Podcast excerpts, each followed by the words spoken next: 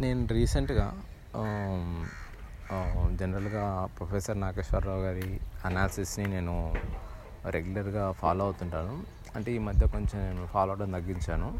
ఎందుకంటే రొటీన్ అవి రావడం. సో వాటిల్లోంచి కొంచెం భిన్నమైన ఒక అనాలిసిస్ ఆయన రీసెంట్గా చేశారు. కౌటిల్యుని అదే మన చాణక్యుడు ఉంటారు కదా కౌటిల్యుని అర్థశాస్త్రం మరియు మన కరోనా లెక్కలు అని ఒక టైటిల్తో ఆయన ఒక అనాలిసిస్ చేశారు యూట్యూబ్లో. సో దాంట్లో వచ్చిన అనాలిసిస్ చాలా బాగా వచ్చింది చాలా బాగా చేశారనమాట అంటే ఒక ఇంటలెక్చువల్ అనాలిసిస్ అనేది చేశారు. సో కౌటిల్యుని అర్థశాస్త్రం ఎందుకు వచ్చిందంటే చాణక్య చాణక్యుడు మనకి అంటే ఏమంటారు విపరీత కాలంలో అంటే ఇలాంటి కరువు కాటకాల్లో కానీ ప్రజలంతా అంటు రోగాలు ఉన్నప్పుడు కానీ రాజ్యం ఎలా వ్యవహరించాలి దాన్ని ఎలా ఓవర్కమ్ చేయాలనే ఒక థీసిస్ రాశారు ఆయన. మరి మన మోడీ గవర్నమెంట్ ఈ కరోనా టైం కరోనా అంటే ఇప్పుడు ఇది ఆపత్కాల సమయమే కదా. కరోనా అనేది ప్రతి ఒక్కరిని వెన్ను మీద కొట్టింది అది. అక్కడెక్కడ కొట్టలేదు వెన్ను మీద కొట్టింది. ఆర్థిక వ్యవస్థ ప్రతి ఒక్కరి ఆర్థిక వ్యవస్థ దిగజారిపోయింది. ఇలాంటి సమయంలో మోడీ గవర్నమెంట్ ఎలా వ్యవహరిస్తుంది చాణక్యుడు ఎలా వ్యవహరించమని చెప్పాడు అనేది ఆయన తన అనాలిసిస్లో చెప్పారు. అయితే డిస్కషన్స్లోకి వెళ్ళే ముందు ఏంటంటే ఆయన చాలా పాయింట్స్ టచ్ చేశారు. అది మనకి మోడీ గవర్నమెంట్ అసలు ఎలా వ్యవహరిస్తుంది? ఈ దేశాన్ని అంటే రాజ్యాన్ని అంటే ఈ దేశాన్ని నడిపే పాల్ పాలించే విధానంలో అనేది మనకు తెలుస్తుంది అనమాట సో మనకి కరోనా రాకముందు ఇంకా చెప్పాలంటే మోడీ గారు మళ్ళీ గవర్నమెంట్లోకి రాకముందు మన ఆర్థిక పరిస్థితి గురించి మనం వెళ్దాం. సో మోడీ గారు మళ్ళీ గవర్నమెంట్ రాకముందు మన ఆర్థిక వ్యవస్థ దిగజారిపోయింది. అది అప్పటికి ఆర్థిక వ్యవస్థ దిగజారిపోయింది. కాకపోతే మనకు చెప్పేవాళ్ళు లేరనమాట కా అది అనేక రంగాల మీద మెల్లిమెల్లిగా ప్రభావం చూపడం స్టార్ట్ అయింది. మన ఎక్స్పోర్ట్స్ కానీ మన బిజినెస్ కానీ బిజినెసెస్ అన్నీ డల్ అయిపోతున్నాయి. దానికి ప్రధాన కారణం ఏంటనేది అప్పటికి ప్రజలకు తెలియలేదు. ఎందుకంటే వాళ్ళకి రోజువారీ గడిచిపోతుంది. అప్పటికి పెద్ద పెద్ద అంటే నార్థన్ స్టేట్స్లో ఈ ఎఫెక్ట్ అనేది స్టార్ట్ అయిపోయింది. మన నిరుద్యోగం వచ్చేసి ముప్పై శాతానికి పెరిగింది. అంటే ఆర్థిక పరిస్థితి బాగుంటే నిరుద్యోగ రేటు తక్కువ అవుతుంది ఎందుకంటే బిజినెసెస్ ఎక్కువ అవుతాయి కాబట్టి నిరుద్యోగం తగ్గిపోతుంది. అప్పుడు వచ్చిన ఎన్ఎస్ఎస్ నేషనల్ శాంపిల్ సర్వే వచ్చి అంటే ఎవ్రీ ఇయర్ చేస్తుంటుంది. సో ఎగ్జాక్ట్ ఫలితాలకి వన్ ఇయర్ ముందు వాళ్ళు సర్వే ఇచ్చారు గవర్నమెంట్కి. ఇట్లా నిరుద్యోగం పెరిగిపోయింది థర్టీ పర్సెంట్ నిరుద్యోగం పెరిగిపోయింది. థర్టీ పర్సెంట్ నిరుద్యోగం పెరిగిపోయిందంటే కొత్తగా వచ్చిన గ్రాడ్యుయేట్స్తో కలుపుకుంటే ఆల్రెడీ ఉన్న వాళ్ళ ఉద్యోగాలు ఊడిపోయాయని అర్థం అనమాట అంటే అప్పుడు మోడీ గవర్నమెంట్ ఏం చేసిందంటే ఆ సర్వేని బయటికి రానివ్వలేదు. సో వాళ్ళు రిలీజ్ చేయకుండా దానికి అడ్డం పడ్డారనమాట ఎన్నికలు అయిపోయాయి అప్పుడు పాకిస్తాన్ అంటే రకరకాల కారణాలు చూపించారు. మెయిన్ వచ్చేసి మోడీకి గట్టి అపోనెంట్ లేడు. సో ఇలాంటి కారణాలతో ఏమైందంటే మళ్ళీ మోడీనే గవర్నమెంట్లోకి వచ్చాడు. సో అంటే మనకి మళ్ళీ అప్పుడు రైతు బంధు అనేక సంక్షేమ కార్యక్రమాలు స్కీమ్స్ అవి ప్రకటించారు ఆ వన్ ఇయర్లో అంటే ఎలక్షన్స్కి బిఫోర్ ఇయర్లో సో ఇలాంటి సంక్షేమ కార్యక్రమాలన్నీ ప్రకటించి వాళ్ళు తిరిగి అధికారంలోకి వచ్చారు. సో అధికారంలోకి వచ్చాక అప్పటి వరకు మూసించిన గుప్పిట కాస్త ఎంతసేపు అందా ఉంటుంది మనం ఎంత దాచిన నిజం ఎప్పటికో ఒకప్పటికి బయటపడుతుంది కదా. సో మన ఆర్థిక వ్యవస్థ కుదేలైపోయిందని ప్రపంచానికి తెలిసింది. మేజర్ వచ్చేసి ఏమైందంటే లగ్జరీ మన కార్స్ ఉంటాయి కదా ఆటోమొబైల్ ఇండస్ట్రీ మీద పెద్ద దెబ్బ పడ్డది. పెద్ద పెద్ద కంపెనీస్లో వేలకు వేలు నలభై వేలు యాభై వేల ఉద్యోగాలు పోయాయంటే ఎలా ఉంటుంది చూడండి. నలభై వేల యాభై వేల ఉద్యోగాలు పోయాయి ఒక్కొక్క కంపెనీలో ఆటోమొబైల్ ఇండస్ట్రీలో. సో దానికి వీళ్ళకి ఏం చేయాలో ఫస్ట్ ఆఫ్ ఆల్ ఏంటంటే ఆటోమొబైల్ ఇండస్ట్రీని ఎలా గట్టెక్కించాలో వీళ్ళకి అసలు తెలియలే. వీళ్ళు ఎందుకంటే అప్పటికి ఉన్న ఎకనామిస్ట్స్ అంతకుముందు ఆర్బీఐ గవర్నర్ రఘురామ్ రాజన్ గారుని పంపించేశారు. వీళ్ళ తొత్తుని తీసుకొచ్చి పెట్టారు. సో ఆయన ఏంటంటే ఆయన ఒక జూనియర్ ఉర్జిత్ పటేల్ని తీసుకొచ్చారు. ఆయన ఒక సీనియర్ కానీ ఆయన బీజేపీ ప్రో అయినా కానీ మరీ ఆర్థిక వ్యవస్థకి అసలు సంబంధం లేని నిర్ణయాలని ఆయన తీసుకోలేక ఆయన కూడా రిజైన్ చేసి వెళ్ళిపోతే అంటే బీజేపీ ప్రో ఉన్న వ్యక్తే ఇవి నిర్ణయాల్ని తను ఆమోదించలేక తను వెళ్ళిపోతే ఇంకా ఇంకెవరో బఫున్ని తీసుకొచ్చి పెట్టారు. ఆయన ఎందుకు బఫున్ అంటున్నా అంటే రఘురామ్ రాజన్ తర్వాత ప్రస్తుతం ఆర్బీఐ గవర్నర్ ఎవరంటే ఎవరికి తెలియదు అంత ఫేమస్ అనమాట ఈ ప్రస్తుత ఆర్బీఐ గవర్నర్. ఎందుకంటే హీ అతను న్యూస్లో ఉండడు. అతను ఆ ఆర్బీఐ గవర్నర్ పదవికి అనర్హుడు. కేవలం బీజేపీకి అనుకూల వ్యక్తిని అంటే తమ పప్పెట్ని తీసుకొచ్చి ఈ రిజర్వ్ బ్యాంక్ ఆఫ్ ఇండియా గవర్నర్గా పెట్టారు కాబట్టి అతను మన జన బాహుల్యంలో అంత ప్రాచుర్యం లేదు. సో సహజంగా ఆర్బీఐ గవర్నర్స్ ఎలా వచ్చేవాళ్ళంటే ఐదర్ దానికి ఆల్రెడీ ఆర్బీఐలో పనిచేస్తున్న వాళ్ళని కానీ అంటే ఆర్బీఐకి ఉన్న వాళ్ళని కానీ లేదా ఫారెన్ నుంచి మన భారతీయులు ఎకనామిక్స్లో ఉన్న వాళ్ళని తీసుకొచ్చి మంచి ఎక్స్పీరియన్స్ ఉన్న వాళ్ళని తీసుకొచ్చి పెట్టేవాళ్ళు అనమాట సో ఆ తర్వాత మనకి ఇప్పుడు చెప్పాలనుకుంటే ఇది నోట్ల రద్దు. ఇలాంటి విషయాలన్నీ ఏం జరిగాయంటే ఆర్బీఐ గవర్నర్స్ రిజైన్ చేశాక జరిగాయి ఇవన్నీ. సో అప్పటికి ఆటోమొబైల్ ఇండస్ట్రీ మొత్తం కుదేలైపోయింది. మనకి మారుతి ప్లాంట్ కానీ టాటా నానో ప్లాంట్ కానీ మేజర్ ఏ ఆటోమొబైల్ కంపెనీ మాది పెద్ద తోపు కంపెనీ అనుకునే ప్రతి కంపెనీలోంచి కూడా ఉద్యోగాలని ఊడబీకేశారు ఫార్టీ ఇరవై వేలు పదివేల ఉద్యోగాలు అంటే మీరు ఒకసారి ఆలోచించండి. ఆ కుటుంబాలన్నీ రోడ్న పడతాయి. వాళ్ళు అన్ని ఇయర్స్ కంపెనీస్లో పనిచేస్తారు కాబట్టి వాళ్ళు ఇంకొక వర్క్ చేయలేరు. ఇంకొక స్కిల్ నేర్చుకొని వేరే చేయలేరు ఐటీ ఎంప్లాయీస్ లాగా. సో అది పెద్ద మేజర్ ప్రాబ్లం అయింది. సో అప్పుడు కూడా వీళ్ళు ఒక దాని నుంచి నేర్చుకొని మన ఆర్థిక వ్యవస్థని దిగజారిపోయింది. మన అప్పటికి మన జేపీ పడిపోయింది. మన ఆర్థిక గ్రాఫ్ అనేది ఉంటుంది కదా అది కూడా కిందికి పడిపోతుంది. సో దాని నుంచి అప్పుడు మన దరిద్రం కొద్దీ నిర్మలా సీతారామన్ గారు ఆర్థిక మంత్రిగా ఉండడం మన అప్పుడు వాళ్ళు తీసుకున్న ఒక దరిద్ర ఒకటి నిర్ణయం ఏంటంటే లక్ష యాభై వేల కోట్ల ప్యాకేజీ ఈ కంపెనీస్కి కార్పొరేట్ కంపెనీస్కి ఇవ్వాలి అన్న తరకమాలిన ఐడియా తీసుకొని వెళ్ళారు ముందుకి. అంటే ఆ ప్యాకేజ్ ఇస్తే ఏం చేస్తారంటే ఆ లక్ష యాభై వేల కోట్లు తీసుకొని వీళ్ళు మరిన్ని కార్స్ వీళ్ళు ప్రొడక్షన్ చేస్తారు. ఆ ప్రొడక్షన్ చేయడం వల్ల ఉద్యోగాలు పోకుండా ఉంటాయని వీళ్ళ తొక్కలో ప్లాన్ అనమాట అసలు మేజర్ థింగ్ ఏంటి? కార్లు ఎప్పుడు తయారు చేస్తారు? కార్ కొనేవాడు ఉంటే తయారు చేస్తాడు.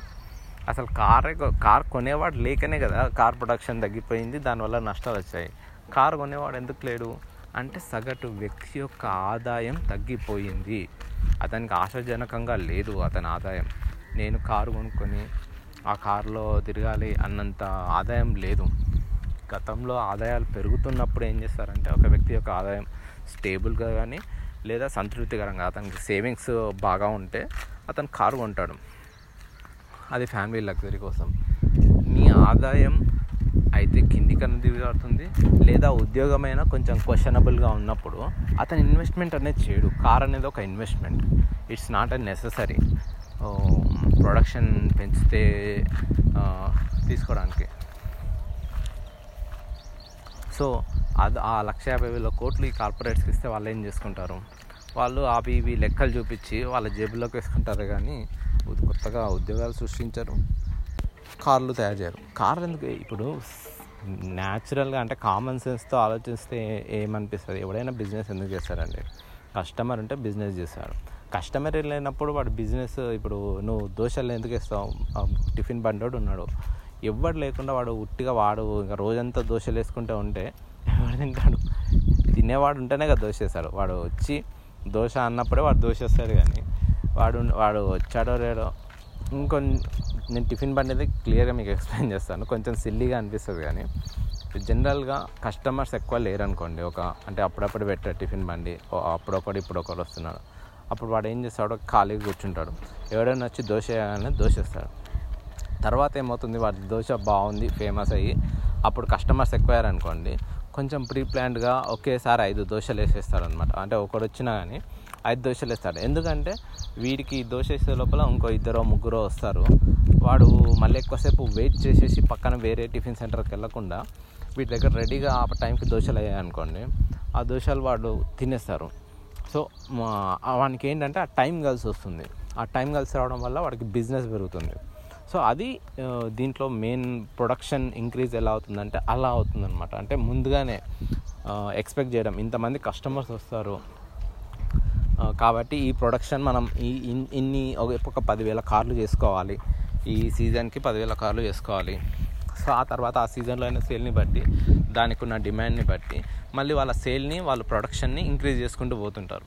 ఎప్పుడైతే సేల్స్ అనేవే అసలు మొత్తానికి ఢమాలు అయిపోయినాయో అప్పుడు నీకు ఎవరు కొంటారో ఈ కార్స్ని కార్స్ కొనేవాడు లేనప్పుడు వీడు ఆటోమేటిక్గా వీడు ప్రొడక్షన్ అనేది క్లోజ్ చేసుకుంటాడు. ఇలాంటి టైంలో గవర్నమెంట్స్ ఏం చేయాలి? కస్టమర్స్ అంటే కస్టమర్స్ అంటే ఎవరు? ప్రజలు. ప్రజల యొక్క ఆర్థిక వ్యవస్థ ఎందుకు ఇలా అతలాకుతలమైంది? వాళ్ళు ఎందుకు వాళ్ళు ఎందుకు కొనట్లేదు? కార్లు ఎక్కువ కొనట్లేదా? కార్లు ఆల్రెడీ ఉన్నాయి. సెకండ్ హ్యాండ్ కార్స్ కొంటున్నారు. కొత్తగా కార్స్ తీసుకోవట్లేదంటే మనిషి యొక్క ఆర్థిక వ్యవస్థ అంత అనుకున్నంత బలంగా లేదని అర్థం. సో అప్పుడు గవర్నమెంట్స్ ఏం చేయాలి? ఈ ప్రజల ఆర్థిక శక్తిని పెంచే స్కీమ్స్ కానీ విధానాలు కానీ తీసుకుని రావాలి. కానీ మన వాళ్ళు ఏం చేశారంటే లక్ష యాభై వేల కోట్ల ప్రజాధనాన్ని కార్పొరేట్కి ఊరికే ఇలా ఇచ్చేస్తే వాళ్ళు వాటిని తీసుకొని వాళ్ళ జేబుల్లో పెట్టుకున్నారు. అంతేగాని ప్రొడక్షన్ చేసుకోలేదు. ఉన్న జాబ్లో ఆల్రెడీ పోయాయి. సో వీళ్ళు ఆ లక్ష యాభై వేల కోట్లు తీసుకున్నారు కాబట్టి ఉన్న జాబ్స్ని ఇంకా మిగిలిన జాబ్స్లో కొన్నింటిని ఉంచుకున్నారు కొంతమందిని. ఎందుకంటే ఆల్రెడీ వాళ్ళు వాళ్ళకి అవసరం లేని వాళ్ళందరినీ తీసేశారు. మిగతా వాళ్ళని వాళ్ళు ఉంచుకున్నారంటే మెయిన్ రీజన్ ఏంటి అంటే వీళ్ళకున్న ఆ మినిమం ప్రొడక్షన్ అనేది ఉంటుంది కదా మినిమం ఎంతో సేల్ అవుతుంటుంది.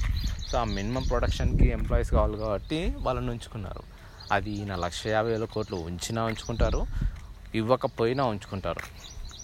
ఎందుకంటే ప్రతి దగ్గర ఒక వంటవాడు అయితే కావాలి కదా టిఫిన్ సెంటర్కి ఒక వంటవాడు కావాలి. డిమాండ్ ఎక్కువ ఉంటే ఇద్దరిని పెట్టుకుంటాం. డిమాండ్ లేనప్పుడు కనీసం ఒకడు అంటే నీ టిఫిన్ సెంటర్ ఉందంటే ఒకడన్నా ఒకడు వంట మాస్టర్ ఉండాలి కదా. సో వాడిని మెయింటైన్ చేసుకుంటారు అది కంపెనీస్ అది. దానికి నా లక్ష యాభై వేల కోట్లు ఇవ్వడం. ఆ లక్ష యాభై వేల కోట్లు ఒకేసారి వీళ్ళకి ఇచ్చేసారు కాబట్టి దాన్ని అడ్జస్ట్ చేయడానికి వీళ్ళు ఏం చేశారు? ఎల్ఐసి ఎల్ఐసిలోంచి వాటలు అమ్మేసి ఆ బంగారు బాత్ లాంటి ఎల్ఐసిని నరుకుతున్నప్పుడే చాలామంది ఎల్ఐసి ఉద్యోగులు ఏడ్చారు. దీన్ని ఏం చేస్తారా? దీన్ని నాశనం చేస్తారా? ఏంటి అని. ఆ ఎల్ఐసిలో వాటలు అమ్మేసి మళ్ళీ లక్ష యాభై వేలు లక్ష డెబ్బై ఐదు కోట్లు ఎంతో తీసుకోవడం. అంటే బడ్జెట్లో ఈ లక్ష యాభై వేల కోట్లు ఇవ్వడం వల్ల లోటు పెరిగింది. మళ్ళీ ఎల్ఐసి లాంటి ఒక కంపెనీకి ఈ దాని క్రెడిబిలిటీ దెబ్బతినే విధంగా వీళ్ళు చేశారు. సో దీంతో ఏమవుతుంది? ఎల్ఐసి పాలసీ చేసే వాళ్ళు కూడా ఏమో రేపు దీని పరిస్థితి ఏంటో అన్న క్వశ్చన్తో ఎల్ఐసిలో ఇన్వెస్ట్ చేసే వాళ్ళు ఇన్వెస్ట్ చేయకుండా పోతారు. సో అక్కడ తగ్గిపోయింది. ఆ ఎల్ఐసికి వచ్చే ఇన్కమ్ తగ్గిపోయింది. ఎల్ఐసి క్రెడిబిలిటీ కొంచెం దెబ్బతింది. ఇది ప్రైవేటే అది మనం ఎల్ఐసిలో చేస్తే మాది అది గవర్నమెంట్ ఇది కంప్లీట్ గవర్నమెంట్ కాబట్టి. వచ్చే వాళ్ళు ప్రాఫిటబుల్గా థింక్ చేయరు కాబట్టి కస్టమర్ ఓరియంట్గానే థింక్ చేస్తారు కాబట్టి ఎల్ఐసిలో ఇన్వెస్ట్ చేస్తారు. అది సేఫ్ అండ్ సెక్యూర్ అని అనుకుంటారు. ఎందుకంటే వాళ్ళు మన నెత్తిన శటకోపం పెట్టరు అన్న నమ్మకంతో. మీరు మెల్లిమెల్లిగా దాన్ని ప్రైవేటైజ్ చేసుకొని పోతే అప్పుడు ప్రైవేట్ కంపెనీస్కి దానికి పెద్ద పెద్ద పెద్ద డిఫరెన్స్ ఏముంటుంది చెప్పండి? కాబట్టి ఇలాంటి ఈ అస్తవ్యస్తమైన ఆర్థిక నిర్ణయాలు తీసుకొని భారత ఆర్థిక వ్యవస్థను మరింతగా దిగజేయచ్చారు సో వీళ్ళకి ప్లస్ పాయింట్ ఏంటంటే ఈ సంక్షోభాలు వచ్చి వీళ్ళకి ప్లస్ పాయింట్ అవుతుంది. ఇప్పుడు కరోనా మీద మొత్తం వీళ్ళ తప్పులు కానీ తప్పుడు నిర్ణయాలు కానీ ఏమైనా ఉంటే కరోనా వచ్చింది కాబట్టి కరోనా ఆర్థిక వ్యవస్థను దెబ్బతీసిందని కరోనా మీద తోసేశారు. మీరు ప్రపంచవ్యాప్తంగా చూడండి కరోనా తర్వాత ప్రతి దేశం ప్రతి దేశం పౌరుల బ్యాంక్ ఖాతాలో అంతో ఇంతో డబ్బులు వేసింది. ఎందుకు వేసింది? ఎందుకంటే వాళ్ళ దగ్గర మినిమం అంటే వాళ్ళ జీవనం గడవడానికి మినిమం డబ్బులు వీళ్ళు వేస్తే వాళ్ళు దాంతో ఏం చేస్తారు? దాంతో తీసుకొని గోల్డ్ డైమండ్స్ కొనుక్కోరు కదా. దాంతో మళ్ళీ ఈ పప్పులు ఉప్పులు ఇలాంటివి కొంటారు. ఈ పప్పులు ఉప్పులు కొన్నప్పుడు ఏమవుతుంది? ప్రొడ అంటే ఈ చిన్న చిన్న మార్కెట్స్కి మళ్ళీ ఇన్కమ్ అనేది పెరుగుతుంటుంది. అంటే ఆర్థిక వ్యవస్థ కుప్పకూలకుండా అది మళ్ళీ యథావిధిగా సాఫీగా నడిచిపోతుంది. ప్రజల చేతిలో డబ్బులు ఉంటాయి కాబట్టి వాడు బయట షాప్కి వెళ్ళి కొనగలుగుతాడు. డబ్బులు లేవనుకోండి వాడు ఏం చేస్తాడు? వాడు కొనడు. ఇప్పుడు మన ఇండియాలో జరుగుతుంది అదే. ఒకప్పుడు అంటే ఆర్థిక వ్యవస్థ దిగజారిపోయిన సమయంలో కూడా మనిషి ఖర్చు చేసినంత ప్రస్తుతం ఖర్చు చేయట్లేదు కరోనా కారణంగా రకరకాల ఈటీస్ అంటే ఈ రెస్టారెంట్స్ కానీ ఇవి కానీ తగ్గిపోయాయి అనుకోండి. మినిమంగా వాళ్ళు ఇంట్లో వండుకునే సామాన్ ఉంటాయి కదా అవి కూడా వాళ్ళు మానేశారు. దానికి టూరిజం చెప్పొచ్చు. వాళ్ళు రోజంతా ఇంట్లో ఉండడం వల్ల హెవీగా తినడం అనేది వాళ్ళు తగ్గించేసుకున్నారు. అండ్ ఈ ఇంకొకటి ఇంట్లో ఉండడం వల్ల ఏంటంటే కొంచెం ఈ ఫైనాన్షియల్ స్టెబిలిటీ అనేది కొంచెం దెబ్బతింది వాళ్ళ ఉద్యోగాలు. దాంట్లో దాంట్లో ఏంటంటే వాళ్ళు కొత్తగా వాళ్ళు ఇన్వెస్ట్మెంట్ ఓరియంట్లో కానీ ఇంకొక ఓరియంట్లో కానీ వాళ్ళు థింక్ చేయడం మానేశారు. సో ఇది ఏంటంటే బాగా డబ్బులుండి ఏం చేయాలో తెలియని వాళ్ళు ఇన్వెస్ట్మెంట్స్ చేస్తున్నారు కానీ సాధారణ ప్రజలు అంటే నెల జీతంతో చిన్న చిన్న ఇన్వెస్ట్మెంట్ చేసుకునే అనుకునే వాళ్ళు ఇన్వెస్ట్మెంట్స్ చేయట్లేదు. భారత ఆర్థిక వ్యవస్థ ప్రస్తుతం చాలా దిగజారిపోయింది. కరోనా లెక్కల్లో కూడా ఒక శాంక్టిటీ అనేది లేదు. అంటే మనకి కరోనా వల్ల ఇప్పుడు కరోనా అయ్యింది దానివల్ల ఆర్థిక వ్యవస్థ దిగజారిందని గవర్నమెంట్ తెలుసు కదా. ఇలాంటి టైంలో ఏం చేయాలి? కౌటిల్యని అర్థశాస్త్రం ఏం చెప్తుందంటే వాళ్ళు వాళ్ళకి రెగ్యులర్గా ఉన్న సర్వేతో పాటు వాళ్ళు కౌటిల్యుడు ఏం చేసేవాడంటే కొంతమంది గూఢచారులను పెట్టేవాడు అనమాట ఆ గూఢచారులతో వాళ్ళు శాంపిల్ సర్వే చేసుకునేవాళ్ళు. చేసుకొని మరి వీళ్ళు ఇచ్చింది మనకు వచ్చింది సేమ్ సేమ్ ఇచ్చేవారా అని కౌటిల్యుని కాలంలో ఆయన అలా చేసేవారు. ఆర్థికంగా అంటే పన్నులు ఇన్ని వసూలు అయ్యాయి ఇంత ధాన్యం పండింది పంటలు ఇలా ఉన్నాయి. అండ్ ఇలాంటి ఇన్ఫర్మేషన్ అంతా సాధారణంగా రాజుకి రాజుకు ఉండే ఉద్యోగులు ఇచ్చేవాళ్ళు ప్రతి గ్రామాల నుంచి కానీ జిల్లా నుంచి కానీ దాంతోపాటు నా గూఢచారులతో కూడా తెప్పించుకునేవాళ్ళు. అలా క్రాస్ చెక్ చేసుకునేవాళ్ళు. సరే మనం క్రాస్ చెక్ చేసుకోకుండా ఉన్న ఎన్ఎస్ఎస్ సర్వే కానీ కరోనా తర్వాత మన ఆర్థిక వ్యవస్థ ఎలా ఉంది? ప్రజలు పౌష్టికాహారం తింటున్నారా? వాళ్ళ ఆర్థిక విధానం ఎలా ఉంది? ఎంతమంది దీనివల్ల నష్టపోయారు? పూర్తిగా నష్టపోయిన వాళ్ళు ఎంత పాక్షికంగా నష్టపోయిన వాళ్ళు ఎంత ఉపాధి కోల్పోయిన వాళ్ళు ఎంత ఇప్పుడు ఉపాధి లేని వాళ్ళు ఎంత వాళ్ళ జీవనం ఎలా గడుపుతున్నారు అనేటి ఎలాంటి సర్వే అయినా మోడీ గవర్నమెంట్ చేసిందా? అంటే ఇలాంటి సర్వేలు ఎప్పుడు చేస్తారంటే వాళ్ళ ప్రజల గురించి ఆలోచించి ప్రజలు కష్టపడుతున్నారు అని ఆలోచిస్తే వీళ్ళకి ఏదైనా చేయాలి వీళ్ళు ఎలా కష్టపడుతున్నారు అన్న థింకింగ్ ఉంటే వాళ్ళు అలాంటి సర్వేలు చేసి దాని దగ్గర నిర్ణయాలు అనేది ఏదో ఒకటి మోడీ తీసుకోలేడు కానీ వాళ్ళు సంబంధిత అధికారులను కానీ అందులో ఎక్స్పర్ట్స్ని కానీ ఇలాంటి సంక్షోభ సమయంలో మనం ఏం చేసి దీన్ని వీళ్ళని ఈ కష్టాంచు గట్టెక్కించవచ్చు అనే థింకింగ్ చేస్తారు. కానీ మన మోడీ గవర్నమెంట్ ఎప్పుడు వాళ్ళ అధికారం వాళ్ళు ఎలివేషన్ ఇలాంటి వాటి మీదే. ఇంకొకటి రాజకీయం. ఒక సమస్యని ఇంకొక దాని మీదకి ఎలా దుబ్బేయాలి? ఇప్పుడు మనకి ఇది జరుగుతున్న సమయంలో ఈ చైనా అటాక్స్ మీద ఫుల్ అంటే మీడియాతో దాని మీద అటాక్ చేయించడం. ఇప్పుడు ఆ యాప్స్ని వాళ్ళు నేను ఇంకొకటి కూడా చెప్తాను. అంటే చాలామంది దేశభక్తులు అని అనుకుంటారు కదా. సో ఆ దేశభక్తులకి కూడా ఇప్పుడు ఆ చైనీస్ యాప్స్ ఉన్నాయి. వాటిని నిషేధించారు. వాటిని నిషేధించడంతో భారతదేశానికి జరిగిన మంచి ఏంటో ఒక చెప్పమనండి నాకు. లేదు. మంచి లేదు. అలాగని వాటిని తీయడం వల్ల చెడు అని కూడా లేదు. టిక్ టాక్ యాప్ అనే దానికి నేను కూడా వ్యతిరేకింది ఆయన వేరే ఉద్దేశంతో దాన్ని తీసేసి ఉంటే బెటర్ దాన్ని మొదట్లోనే తీసేసి ఉంటే నేను ఇంకా సంతోషించేవాడిని. కానీ ఇప్పుడు టిక్ టాక్ అనేది ఏమైందంటే ఈ టిక్ టాక్ మీదే ఈ టిక్ టాక్ కానీ యూట్యూబ్ కానీ కరోనా టైంలో టిక్ టాక్ కానీ యూట్యూబ్ కానీ మిగతా సోషల్ ప్లాట్ఫామ్స్ ఇన్స్టాగ్రామ్ కానీ ఇన్స్టాగ్రామ్ కన్నా ఎక్కువగా యూట్యూబ్ మరియు టిక్ టాక్ మీదే మన తెలుగు తెలుగు రాష్ట్రాల్లో చాలామంది సరే వాళ్ళు ఏ కోతి వేషాలని ఏంటి ఏదైనా కానీ దాని మీద వాళ్ళు ఉపాధి పొందుతున్నారు. ఆ ఉపాధితో వాళ్ళు వాళ్ళ ఇంటిని గడుపుకుంటున్నారు లేదా వాళ్ళ లైఫ్ని వాళ్ళు తీర్చిదిద్దుకుంటున్నారు. ఇప్పుడు టిక్ టాక్ పోవడంతో వాళ్ళకి ఏమైందంటే వాళ్ళకి వాళ్ళకి వచ్చే ఆదాయం పోయింది. సో అంటే ఇప్పుడు ఆ టిక్ టాక్ నిషేధంతో కూడా కో- దాని మీద ఆధారపడ్డ వాళ్ళ ఆదాయం పోయినట్టే కదా. సో అంటే మనం మరింత మంది నిరుద్యోగులుగా చేసినట్టే కదా. అంటే ఉన్న ఉద్యోగాలు పోయి వేరే అంటే మనం ఉపాధి ఏదైనా కల్పిస్తుందంటే దాన్ని మనం సపోర్ట్ చేసుకోవాలి.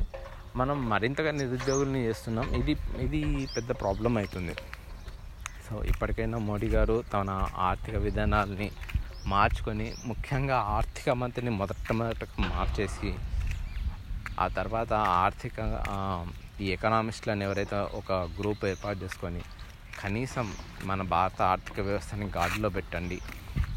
మన నిరుద్యోగ శాతం పెరుగుతూ ఉంది. ఆర్థిక వ్యవస్థ దిగజారుతూ ఉంది. ఈ కరోనా సంక్షేమ సమయంలో మీరు చేసింది ఏం లేదు. సో దయచేసి మీరు మీ విధానాలని మార్చుకొని మన ఆర్థిక వ్యవస్థని గాడిలో పెట్టాలి. కౌటిల్యుని అర్థశాస్త్రాన్ని చదవాలి అని ఆశిస్తున్నాను.